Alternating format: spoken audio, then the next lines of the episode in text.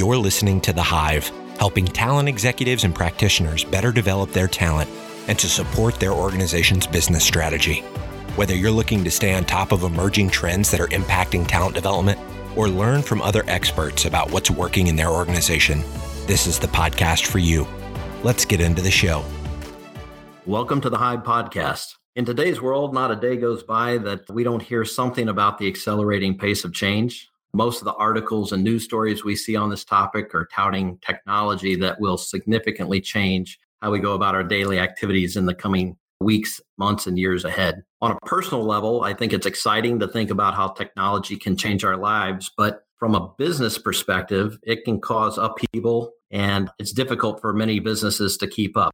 And so, as we hear frequently, businesses are either disrupted or they disrupt on their own. So, on this episode of The Hive, we are privileged to have Amie Kelson, Director of Training, Performance Support, Communication, and Change at Walmart e commerce. So, welcome, Amie. It's great to have you as our guest on the podcast. Thanks so much, Larry. Happy to be here. All right. Well, thanks again for joining us. I talked about either disrupting or being disrupted. And I know that the retail space seems to be in the crosshairs of disruption. And at Walmart e commerce, you guys have a charter of evolving the world's largest retailer and helping reimagine the intersection of digital and physical shopping. And given that Walmart e commerce is on the leading edge of transformation and transforming Walmart as most of us know it, I thought it would be uh, great to have you on the podcast to talk about how to maximize the value of L&D, the L&D team, and improve learning in a fast paced environment. So, with that lofty goal in this short amount of time we have together, Amie, what's it like to lead learning in an environment that moves at such a fast pace like Walmart e commerce? Honestly, Larry, I think it is so incredibly exciting. And to be in this industry at this particular time, I think is really exciting. I think what excites me most is it really requires a different way of thinking and for someone who's a total learning junkie, it keeps me continuously learning and looking for new ways to deliver quality learning within the organization. So for me, I'm all in. I love the pace of it.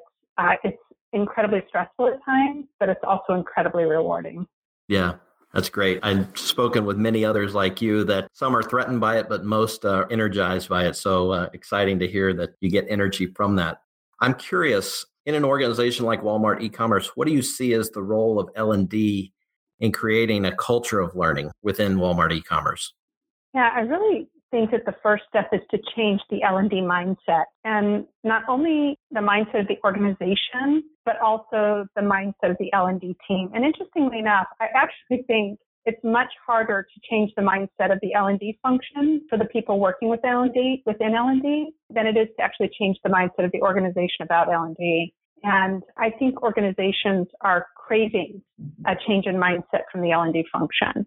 So in a fast-paced environment, you really have to position the L&D function as enabling learning rather than owning learning within the organization. And I think you alluded to it a little bit earlier, but I think some L&D professionals feel really uncomfortable with that, either because they're no longer sure of what their role is or because they don't have a clear picture of what it means for them. And for me, I think it's really about meeting the organization where they're at and it's clearing the path for learning.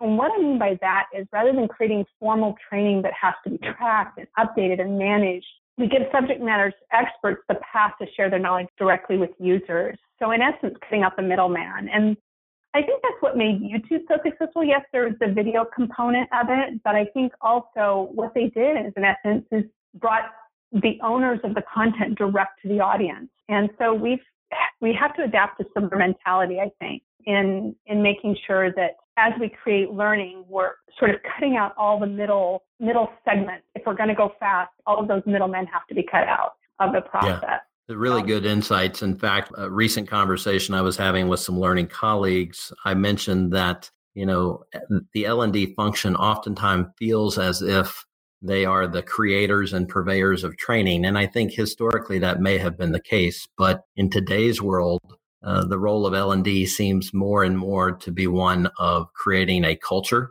and being a steward of a learning culture and what does that mean? What does that look like? How do you enable learners? So you don't necessarily have to be the creator, distributor, and purveyor of that training, but how do you create a culture? So I think many of the things you said were spot on with that. So let me ask you, what steps have you taken within your organization to keep up with the pace of change and the needs of learning as things evolve very quickly? Yeah, I think the first thing is really taking a critical eye to what really needs to be created in a in a traditional learning process and determine also within that what really needs to be created in-house. And then outsource what doesn't need to be created because even though outsourcing might be more expensive on some levels, it's much cheaper on other levels because it gets an outsourcing agency can quickly scale faster. Mm. So hmm. you find great, a great partner that you can outsource the things that absolutely have to be built in a more traditional way and take advantage of that scalability. So mm. I, I think those are the first two things. And then I think the other thing is really having an entrepreneurial spirit and thinking about the things that we produce, these learning objects that we produce really as a product that we have a customer and we're trying to beat the market and we, we need to get out a minimal viable product as quickly as possible. And so oftentimes that requires thinking differently about what needs to be produced. And the example I always give is, you know, in the learning and development space, we somebody comes to us with this, hey, we've got this learning need that needs to we need to change a specific behavior. We have this specific learning need. And in the L&D space, we go straight to the luxury car. We go, oh, we know exactly we're gonna, how we're going to do this, and we're going to and we're going to be able to get to this behavior. And here's all of the parts and pieces of that. We create this luxury car in our mind, and really, we just need to get the wheels on the thing, right? We just need to get a skateboard. We just need to get something that's mobile and moving. And and then maybe the next step is okay, now we have a motorized scooter. That's great. And then maybe it's an entry level car.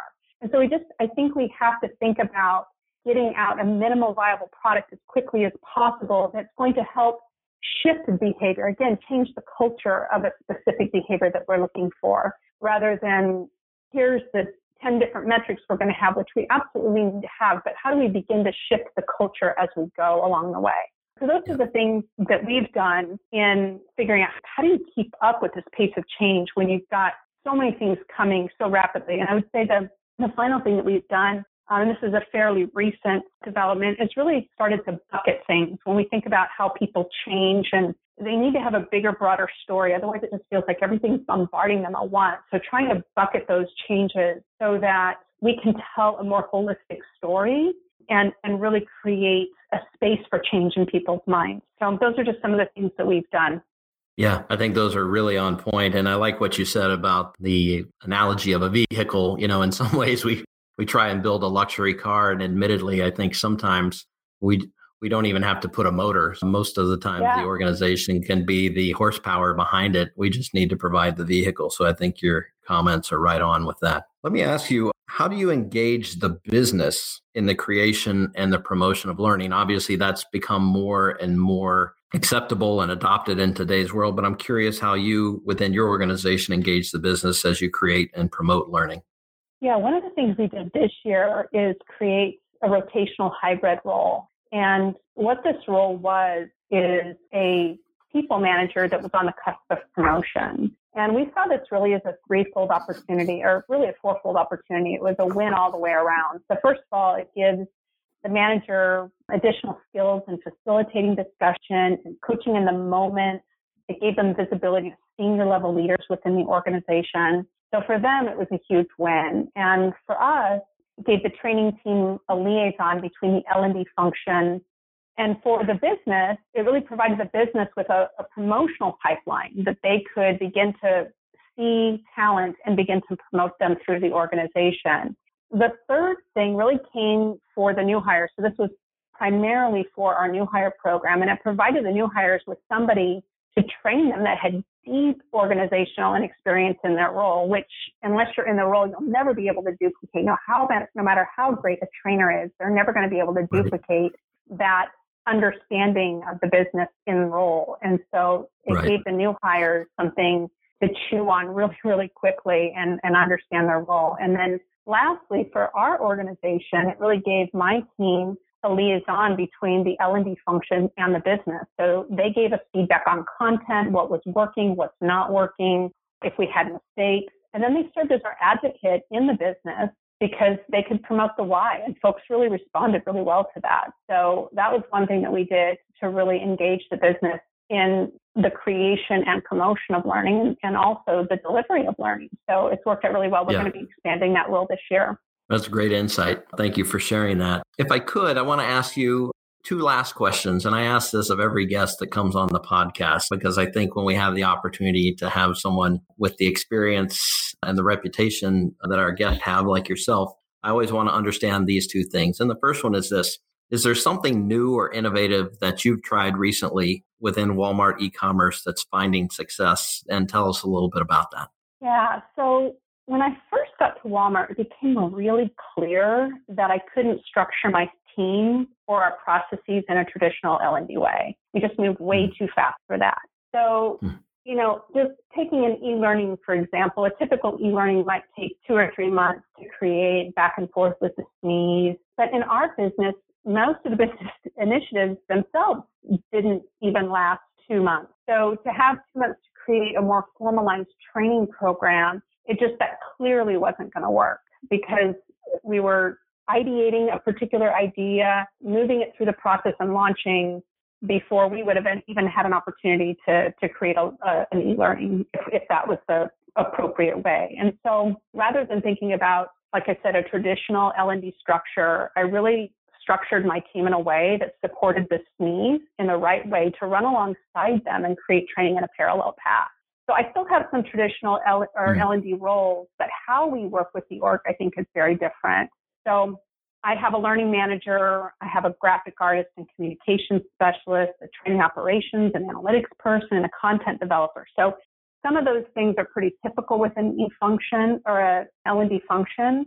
But this little team, I like to visually imagine them just sort of encircling this me and running alongside them and running at the same pace as the subject matter experts. Mm. And they really act as consultants. So rather than taking the content and pulling it into our org, we're really enabling the SME to develop their content in a new way as they're creating it. So the mm. content is really taking shape. So we're there consulting and coaching around how to make the content more learning centric rather than just, you know, information centric. We're talking, if it's going to be a, a virtual led kind of environment, and we're talking about, okay, how do we coach them to facilitate in a different way? how can we facilitate a discussion in a different way? We're looking at the visual story that's happening. So often that visual story can be a huge piece in the learning experience. And then, you know, how are we going to track it? How are we going to look at the analytics and what are the logistics that need to happen? And if there's whatever else may need to happen. So really thinking about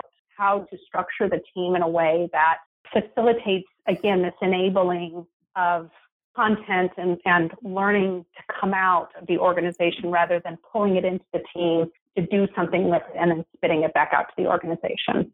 Yeah, it's a, it's a great point. I love the visual that you gave of rather than having the subject matter expert, the SME, bring content into L&D to have something created that you essentially send the L&D team or cohort out to surround the SME to create something. I think that's a great visual and uh, something everyone could benefit from. Any advice you would share with our other learning leaders and podcast listeners that are facing fast paced changes in the learning space? I think the thing that's been most helpful for me is really changing my mindset to think like an entrepreneur. So thinking like what you're offering is a product and that if you don't launch it, someone else is going to come in and, and you're going to miss the window. And so that's really freed me up to go out with what, you know, a minimal viable product and not get stuck in sort of a perfection first mentality.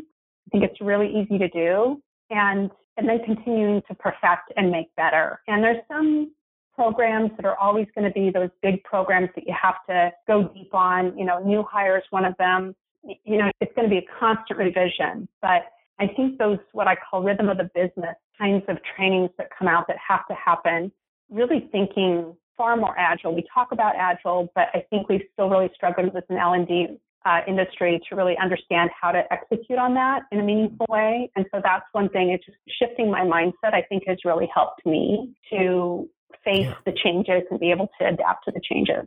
Yeah, I think that's a great point. In fact, uh, someone said to me last week, you know, treat learning in an organization as if the organization depended on it. You know, the viability mm-hmm. does. And I think much of what you said if you think about it like a product being released or anything else, you know, it, it's not just something that comes alongside, but is a it's critical to the success of the business. So I think that's spot on. Well, with that, Amie, on behalf of all of our podcast listeners, I wanted to say thank you. If any of our listeners want to follow up with you, what's the best way they can reach you? Probably the best way to reach me is to find me on LinkedIn. I'm there. A M I E is how you spell my first name, K E L S O N. So feel free to message me. I'm happy to answer any additional questions. Great. We'll put that information in the podcast notes for our listeners. Thanks again, Amie. Well, that does it for this episode of The Hive. If you have any topics related to innovations and talent development that you would like us to address, send us an email. You can find my contact in the notes as well. Thanks for listening. Until next time. In today's dynamic business environment, people performance, now more than ever, has become a key strategic differentiator. St. Charles provides innovative learning services and solutions that improve people performance and positively impact organizations' performance. To find out how we do it and how we can help your organization, visit stccg.com. You've been listening to The Hive. To ensure that you never miss an episode, subscribe to the show in your favorite podcast player. Thank you so much for listening. Until next time.